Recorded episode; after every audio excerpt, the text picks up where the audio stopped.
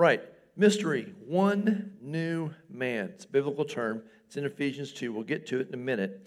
Uh, what I want you to see, we're going to look at uh, 211 through 37, uh, that this one new man concept is written in the context of extreme racial division. You think we have racism in America?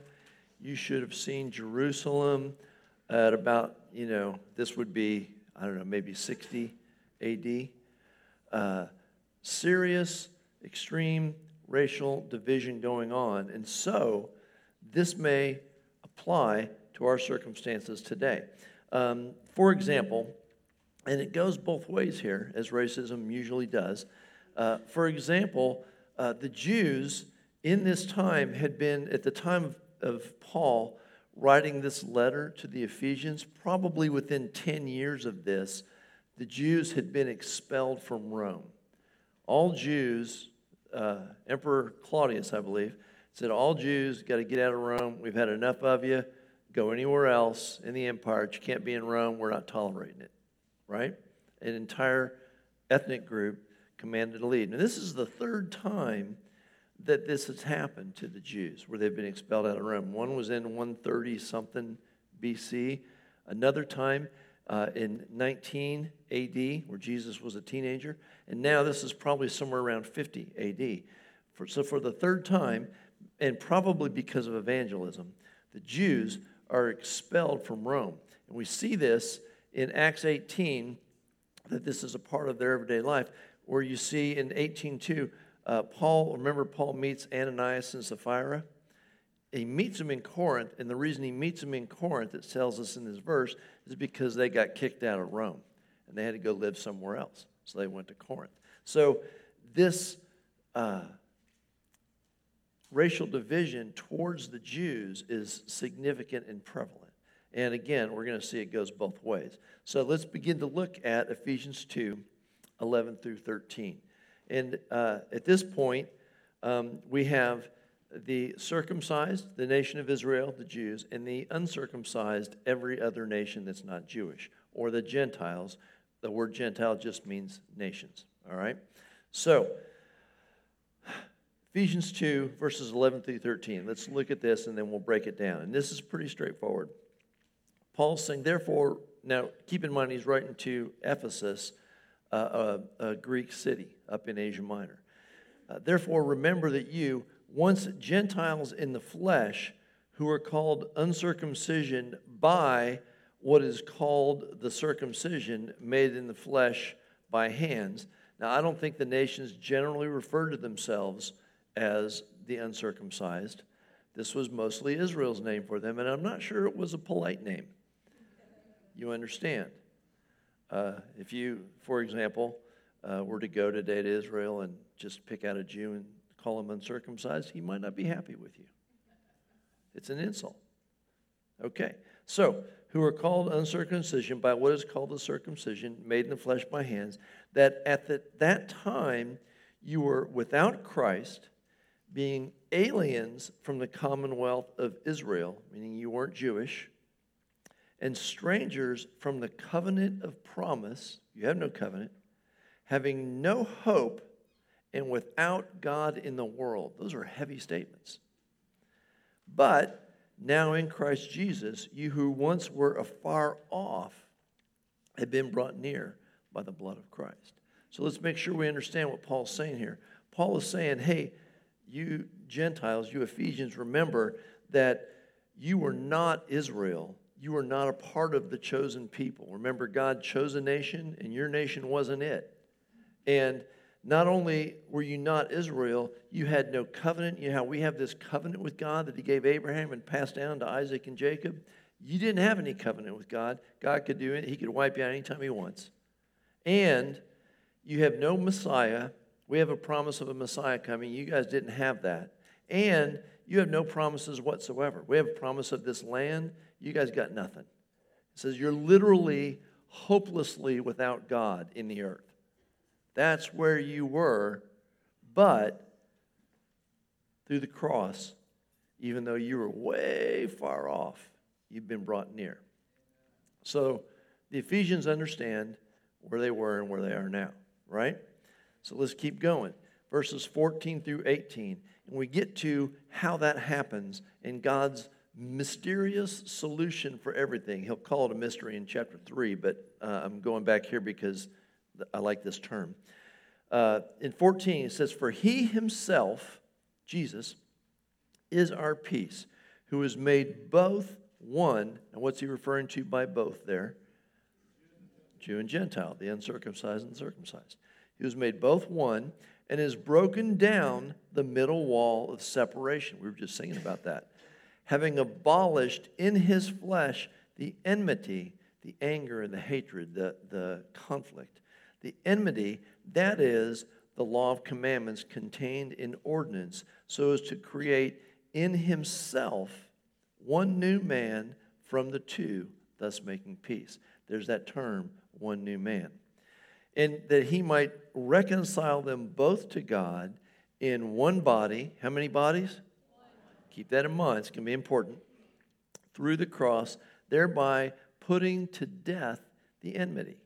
And he came and preached peace to you who are afar off. Who's that? Gentiles. And to those who were near. Who's that? The Jews, because they had a covenant, they had a promise. They were close. They weren't there, but they they at least were pointed in the right direction. Okay? For though, I'm um, sorry, for through him we both have access by one Spirit to the Father. Equal access. So let's break this down. Make sure we understand this. The Jew and the Gentile, he is making through the cross into one new man in him. Underline in him. It only happens in him. As we turn to him, he makes us one new man.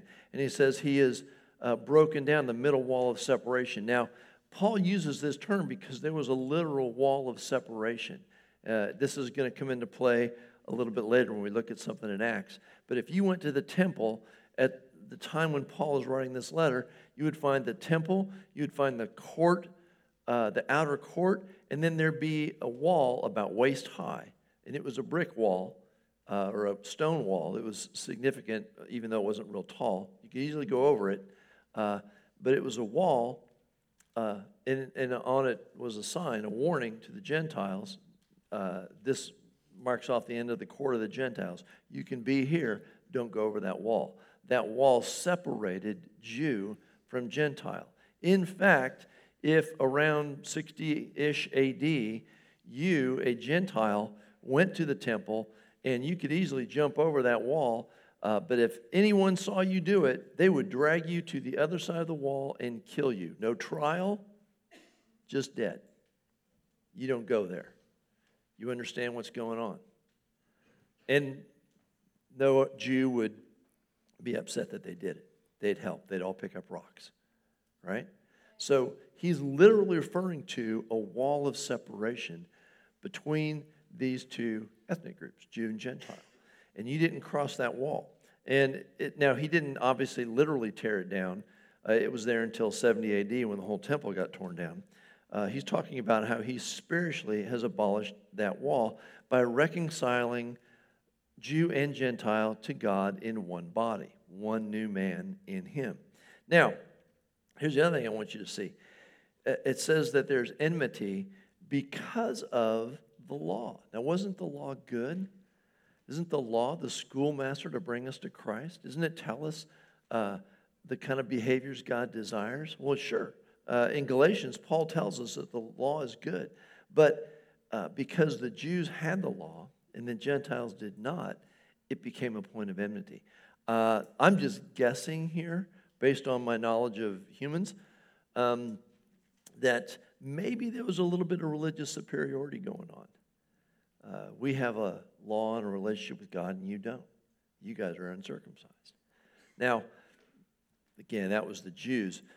Of course, Christians would never act like they had something that someone else didn't and act superior about it, right? He said very facetiously. Um, so we get this thing of religious superiority. I think there's also on the Gentiles' part some jealousy going on. Hey, why can't I be the people of God? What made you guys the people of God? Well, God liked Abraham, made a covenant with Abraham, and made him into a nation. There you go. That's what made them the people of God. God gets to pick whoever he wants. Amen. Good news is we get to, we'll learn later. Well, we're learning right now. We get to be part of that. We get to be the one new man Amen. in him. So, all of that enmity is abolished through the cross because the law is abolished through the cross. We no longer need the law. We're justified by faith. We know that now, right? So, uh, that's where we get to the end of this. Jesus is our peace. Through him, those who are afar off and those who are near have access by the Spirit to the Father. So the Jews being near meant they had covenant and promises, but they still are saved by their Messiah, Jesus, in the same way we are. Whether far or near, we have access through the cross, through Jesus, right? So that's the good news. That is, in fact, good news. So, uh, because of that, uh, he, he gives them, he talks about this good news in the remaining verses. In uh, verses 19 through 22, chapter 2, he says, Now therefore, you are no longer strangers and foreigners. You're not afar off anymore, but fellow citizens with the saints and members of the household of God. You're citizens in the kingdom and you're a member of God's house. You're in God's family. This is awesome. Having been built on the foundation of the apostles and prophets, Jesus Christ himself being the chief cornerstone, in whom the whole building, being fitted together, grows into a holy temple in the Lord, in whom you are also being built together for a dwelling place of God in the Spirit.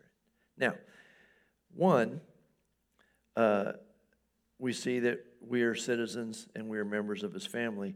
Two, Remember, we used this passage uh, last time we were talking about the one bride.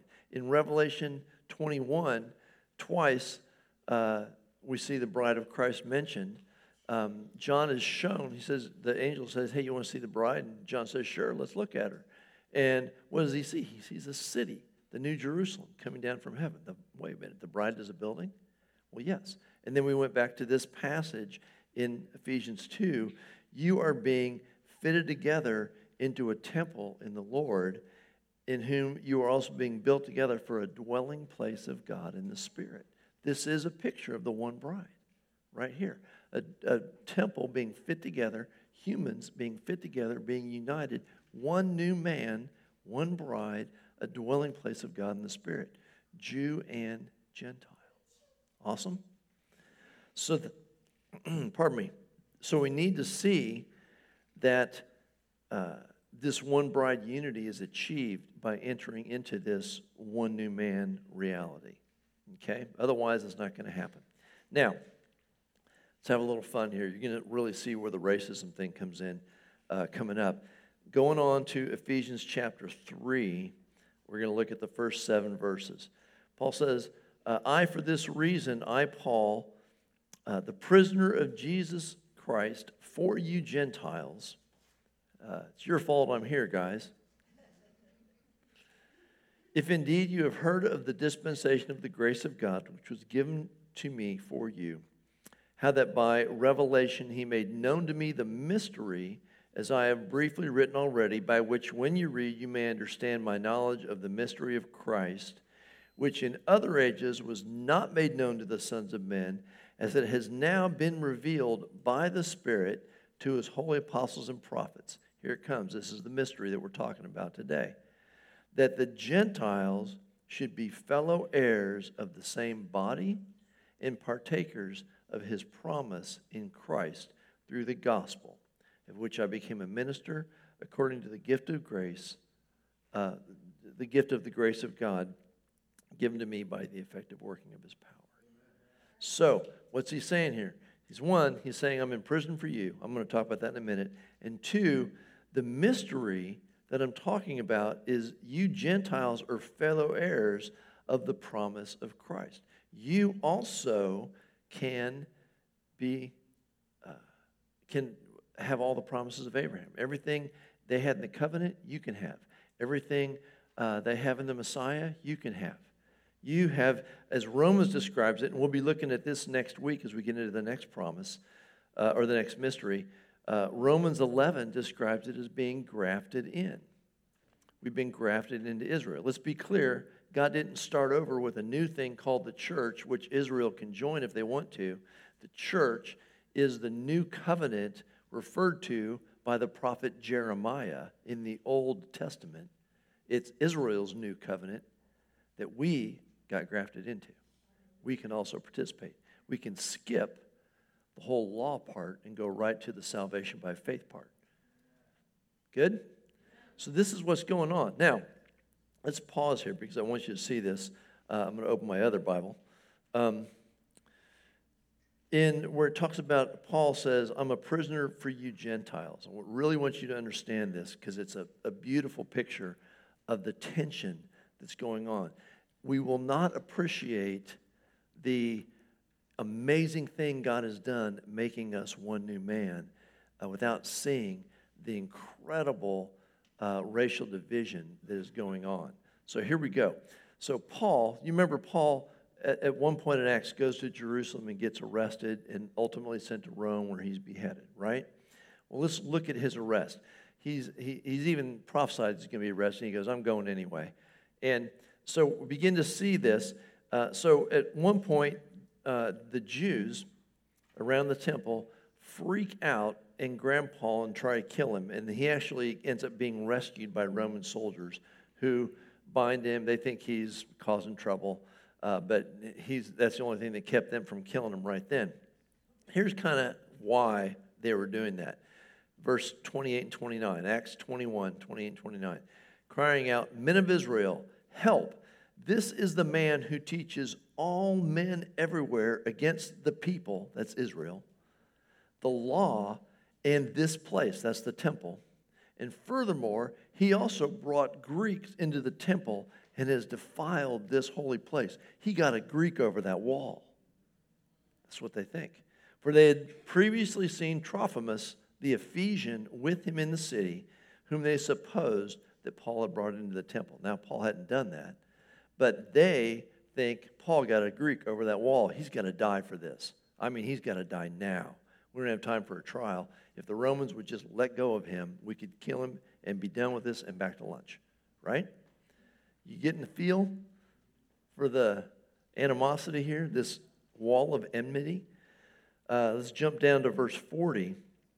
And an interesting thing happens because remember, they are freaked out. They are ready to kill him, right?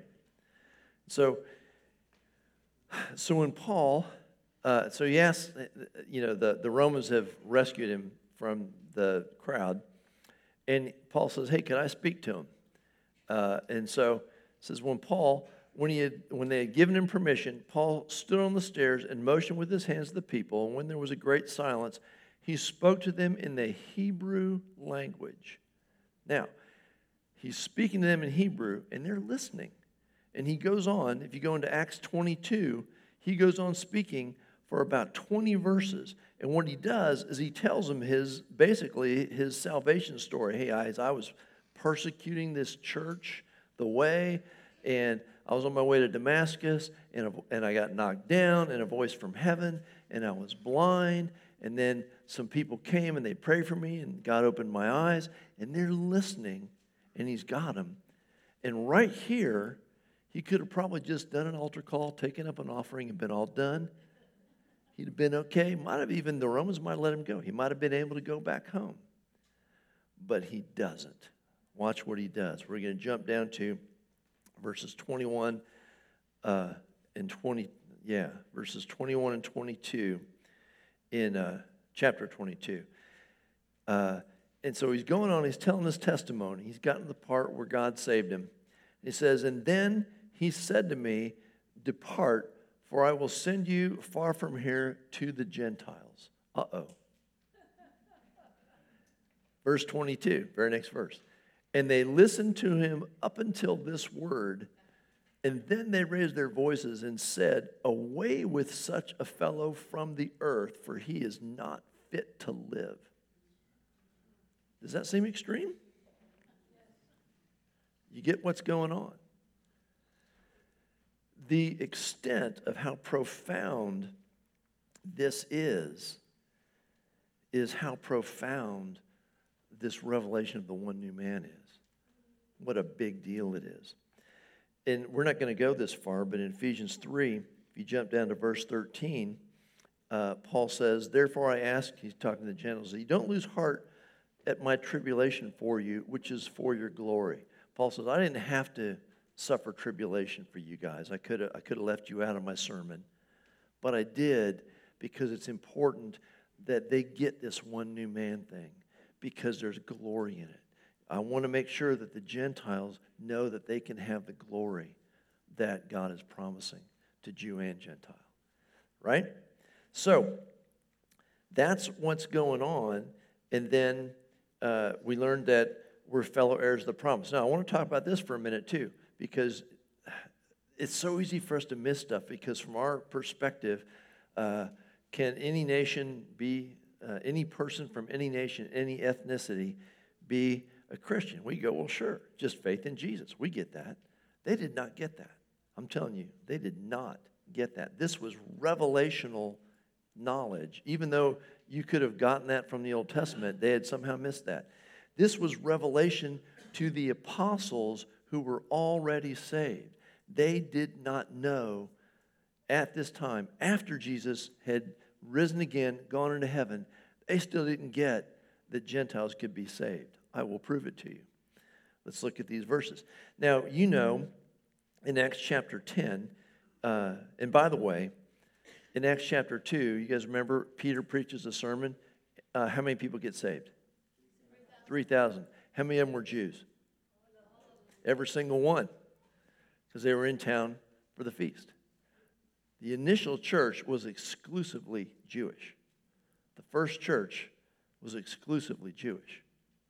And that's all the only people they'd preached to. Now, jumping ahead to Acts chapter 10, Peter's hungry, so he lays down, he's taking a nap before lunch, which is very biblical. I don't know if I should talk about that during our fast, but just take the nap uh, and then get up and pray. Um, anyway, he's taking a nap before lunch, and he has a dream and all these unclean foods, and, and God says, Eat. And Peter goes, No, no, no. I, I, I've never eaten anything unclean. And God says, What I've called clean, don't you call unclean. And then uh, God, because it's a metaphor with God, uh, sends him to Cornelius, a bunch of Gentiles. Um, Cornelius has also had a dream and said, sent guys, hey, they said, come get Peter, he'll come talk to us. Peter goes, sure, seems like God told me to do this. I'll go talk to you guys. And he's talking to them, and he's just telling them about God. And I don't, you know, I don't know what he's thinking. He's just going, well, God said, go talk to him. I'll go talk to him. In the middle of his talk, they get baptized in the Holy Spirit, start speaking in tongues, which freaks them out.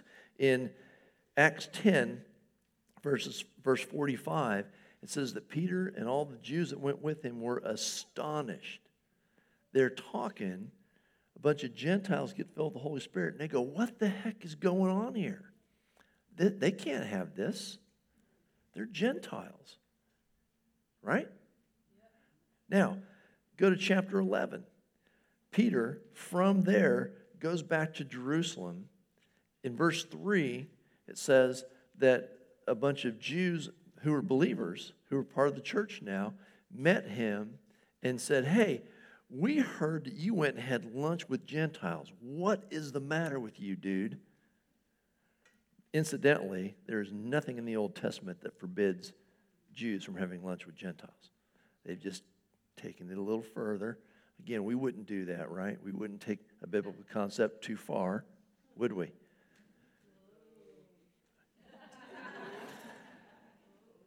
so, Peter, Peter then goes, Hey guys, yeah, I, w- I did. I had lunch, but let me tell you what happened. He tells them the whole thing about the dream. Here's why I did it God made me.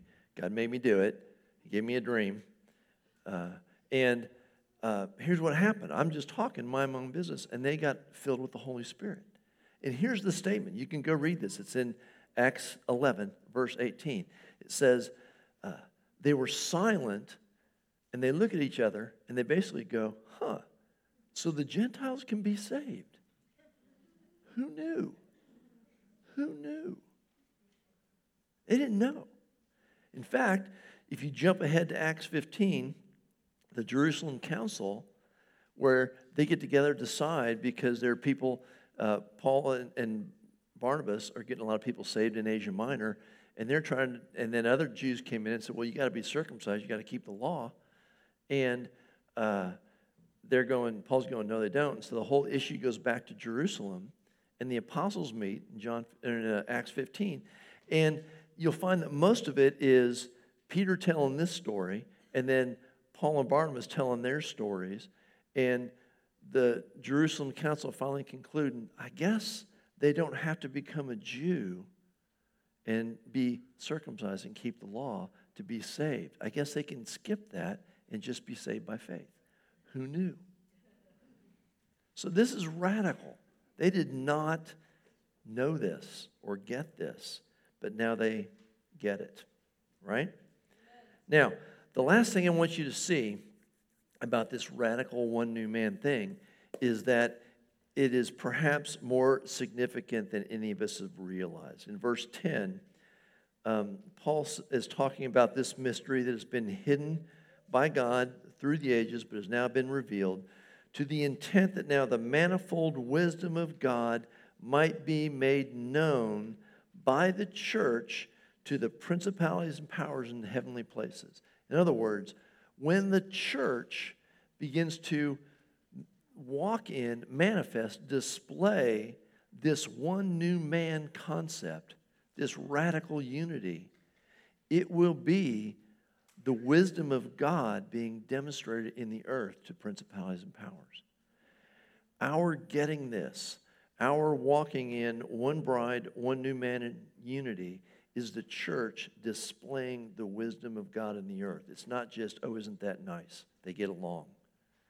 It's the church displaying here's the only thing in the world that will work. Now, speaking of the only thing in the world that will work, in Matthew 24, the entire chapter is Jesus. They've asked what are going to be the signs of the end times. And so we read this chapter a lot when we want to talk about the end times and scare our children.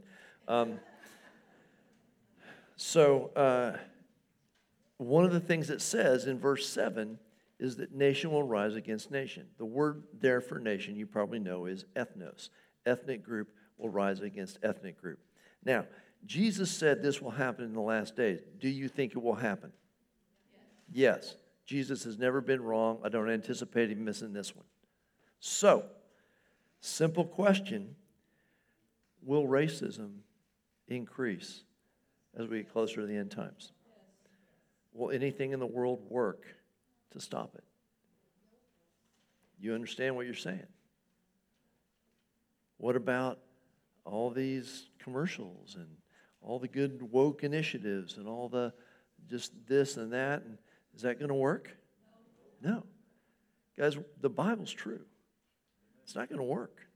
Nothing the world tries will work. The world will talk about it more than anyone else. The world will use it as a tool to actually cause conflict or get their way. But it won't work. It will not work. Racism will increase, and no worldly solution will work. There is one solution that'll work, and it'll only work in the church. And the only one solution that'll work is an entirely new identity. You have to get this. One new man. Not not one changed man, not one slightly improved man. One new man. A brand new identity, as Rachel was talking about earlier, as a child of God in the body of Christ, for Jew and Gentile, for every ethnos. So, we see that in 1 Peter chapter 2, verse 9. Peter says, But you are a chosen generation, a royal priesthood, a holy ethnos. So if anybody, you know, you can have fun on uh, job applications where they say ethnicity, just put holy.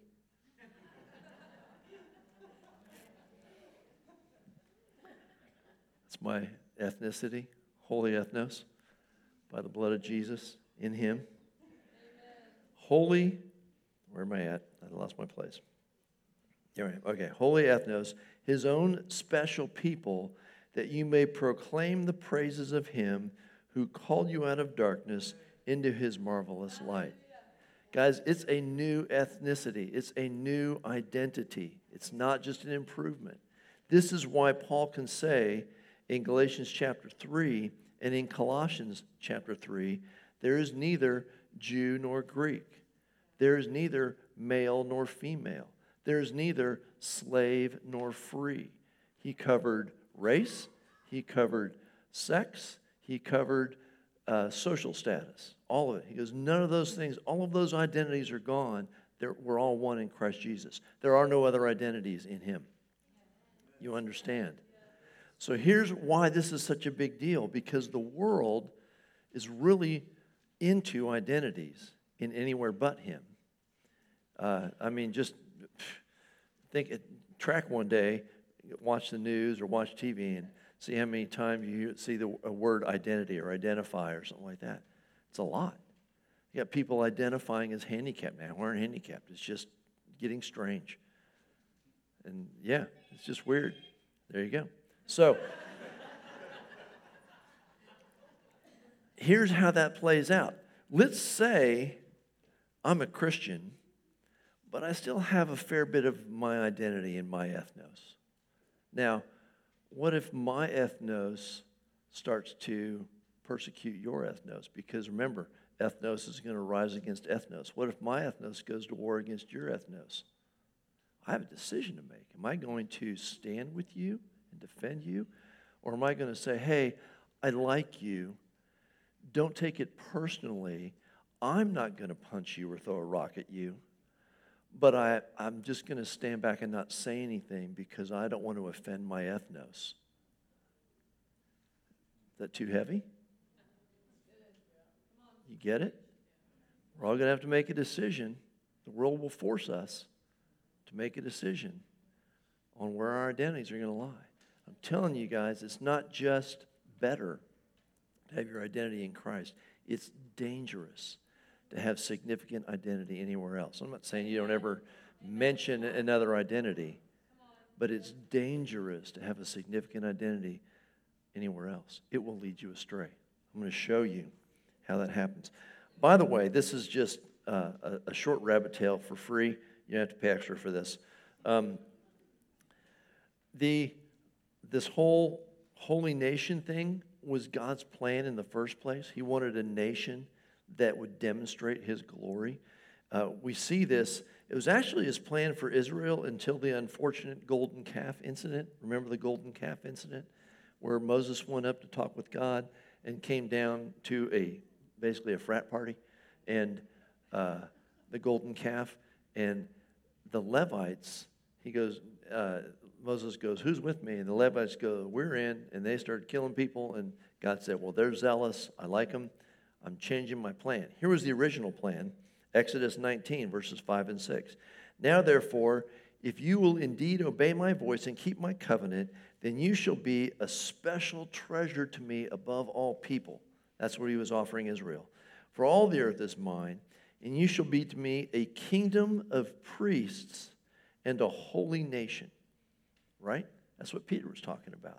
Now, they didn't get that. What happened was, after the uh, golden calf incident, God said, you know what? I was going to have redeem all the firstborn, and they were going to be priests, but now I'm just going to take the Levites. Uh, they'll be my priests instead of all of Israel. You understand? Because they're the ones that responded with zeal. But God's plan is for a nation of priests, a nation of special people, a nation whose identity is totally in Him He's not doing golden calves, right? Okay, so also, ironically, in Matthew 24, verse 9, two, two verses later, from when he says, Nation will rise against nation, he says, And all the nations, all the different ethnoses will persecute you because of me, for the name of Jesus. So I want you to get this, just so you're not surprised when this happens. Remember in Ephesians 3:10, we said our displaying our identity and our unity in Christ is, uh, is a witness of the wisdom of God in the earth. Remember, we said that? We read that in Ephesians 3.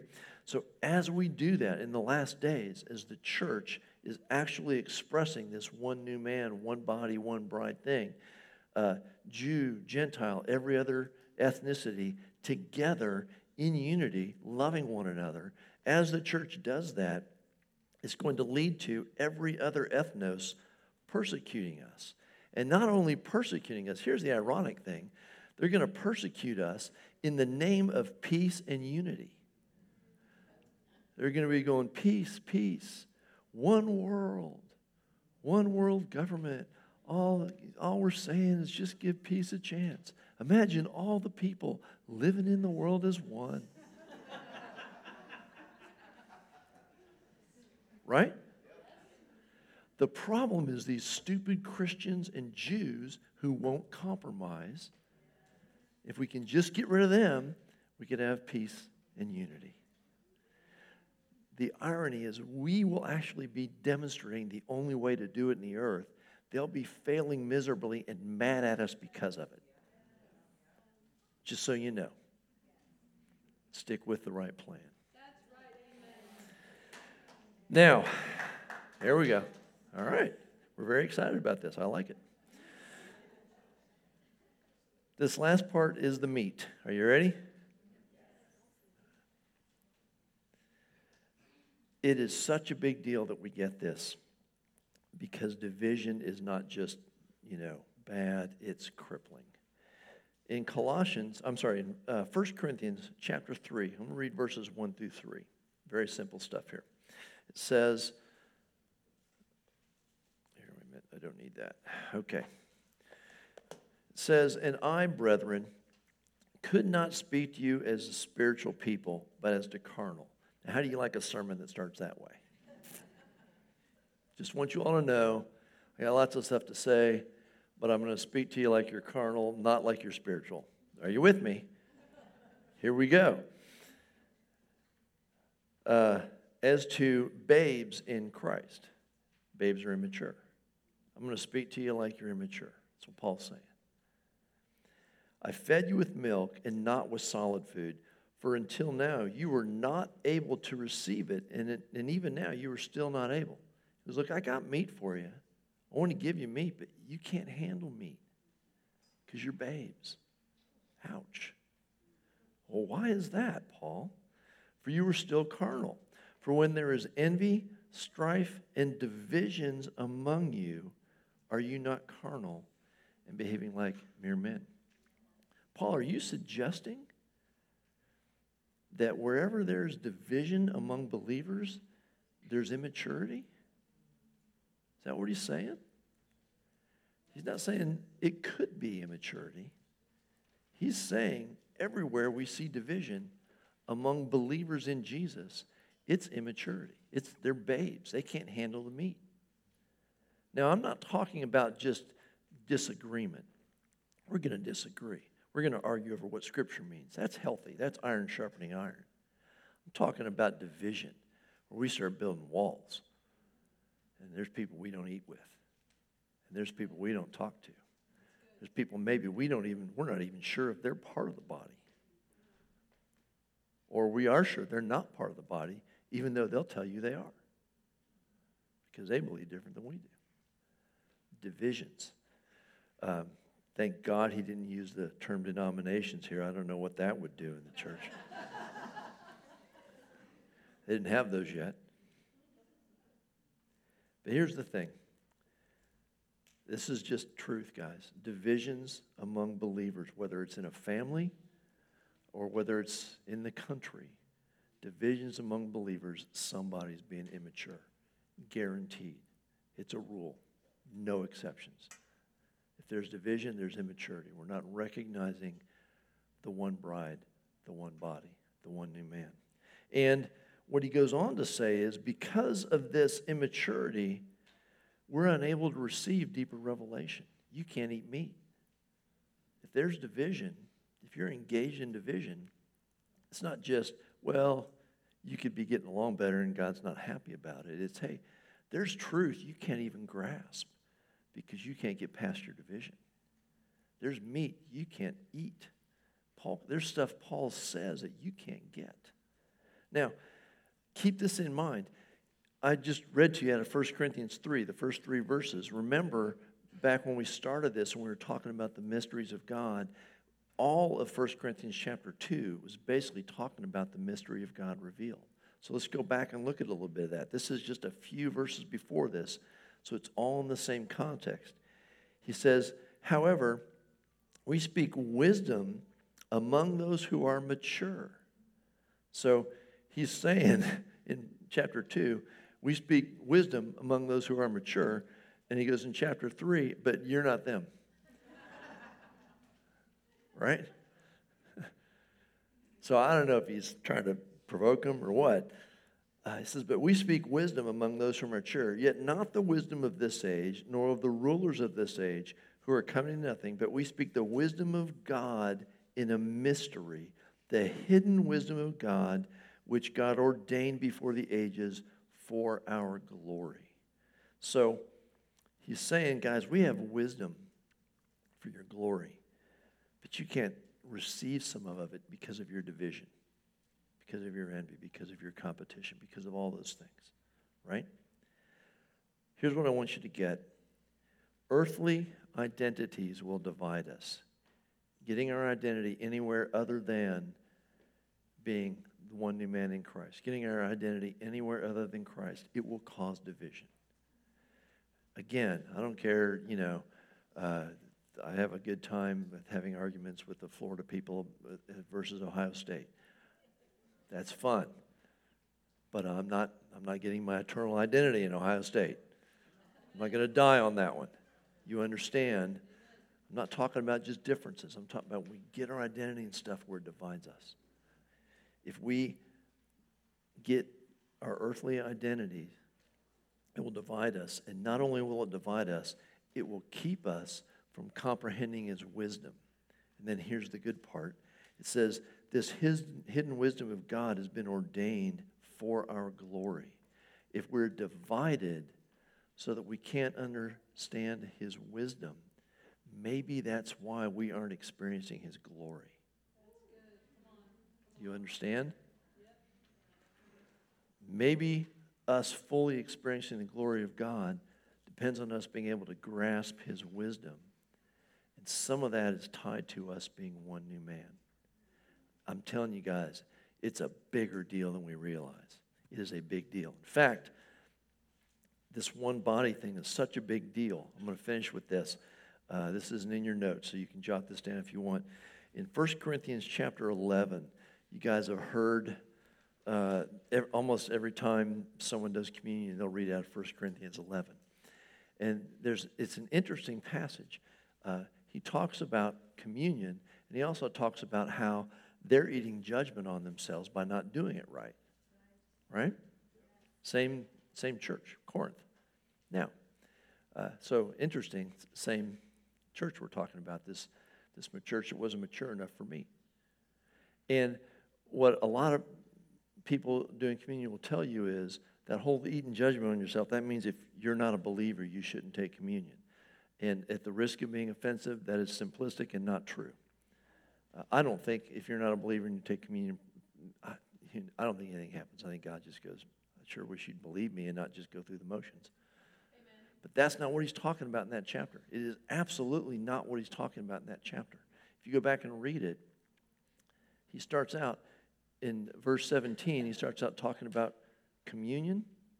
In verse 18, he goes, Hey, I hear there's divisions among you.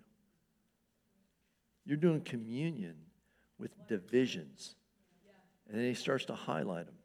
You're, you're eating without others there. One's, you know, you're not worrying about whether everybody has stuff. You're not. And he goes on. You go down to verse 29 where he talks about eating judgment on themselves.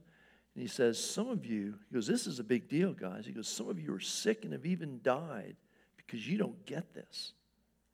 And he goes, You're eating judgment on yourselves. Why? Because you're not discerning the body. He doesn't mean that little piece of bread. He's talking about divisions. He goes, You're not discerning the body. You're remembering that Jesus gave his life so that we can be one new man while you're dividing yourself and judging other parts of the body. He goes, Guys, you can't eat communion and celebrate the new life that is in Christ while you're judging your brothers and sisters or diminishing them or overlooking them or having, you know, bad thoughts about them. He goes, That's the judgment. That's where it's coming from. It's very clear in that chapter what he's talking about. Paul's going, This is a big deal, guys. We have to recognize that we're one new man. If someone believes in Jesus, anybody got, no, I don't want to, don't raise your hand. This is a rhetorical question. Anybody got a family member that's maybe embarrassing, maybe annoying, but they're still family? And you don't kick them out of the family. Guys, the church is the same way. We can't, we have to see that we were brought into, now we are uh, citizens of his kingdom. Now we are members of his household. I don't get to look at another person who confesses that they love Jesus and that they believe Jesus died for their sins and say, You're not in my household because you don't believe the way I do and you do stupid stuff. I'm not allowed to do that. That's not my call. That's his call. He's dad. You understand what I'm saying? This one new man thing is a big deal. And what's amazing is they, in the midst of their culture and the incredible racial divide between Jew and Gentile, Paul's going, Isn't it amazing?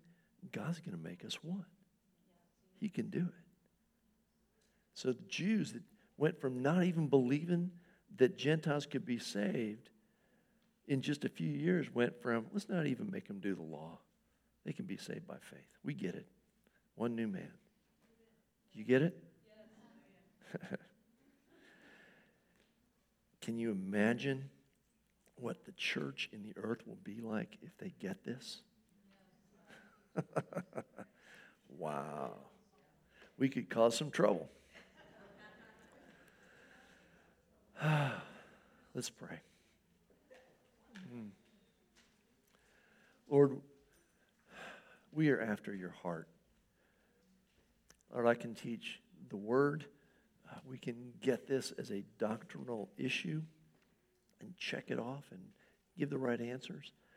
But Lord, at the end of the day, uh, we have to live this. We have to be one with all of your church. Lord, give us your heart. Lord, in this season when we're praying for Israel, uh, Lord, we know that your word says they'll be saved. They're not right now.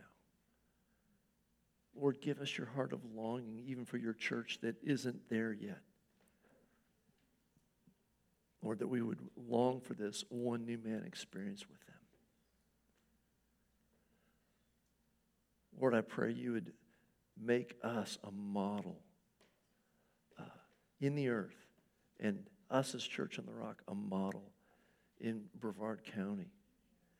The church in Brevard County a model of racial reconciliation in Christ, of uh, men and women operating properly together in Christ, of this one new man love. Lord, that we would rightly discern your body, that we would see ourselves as members of one another and no right to decide which ones get to come in the wall and which ones don't.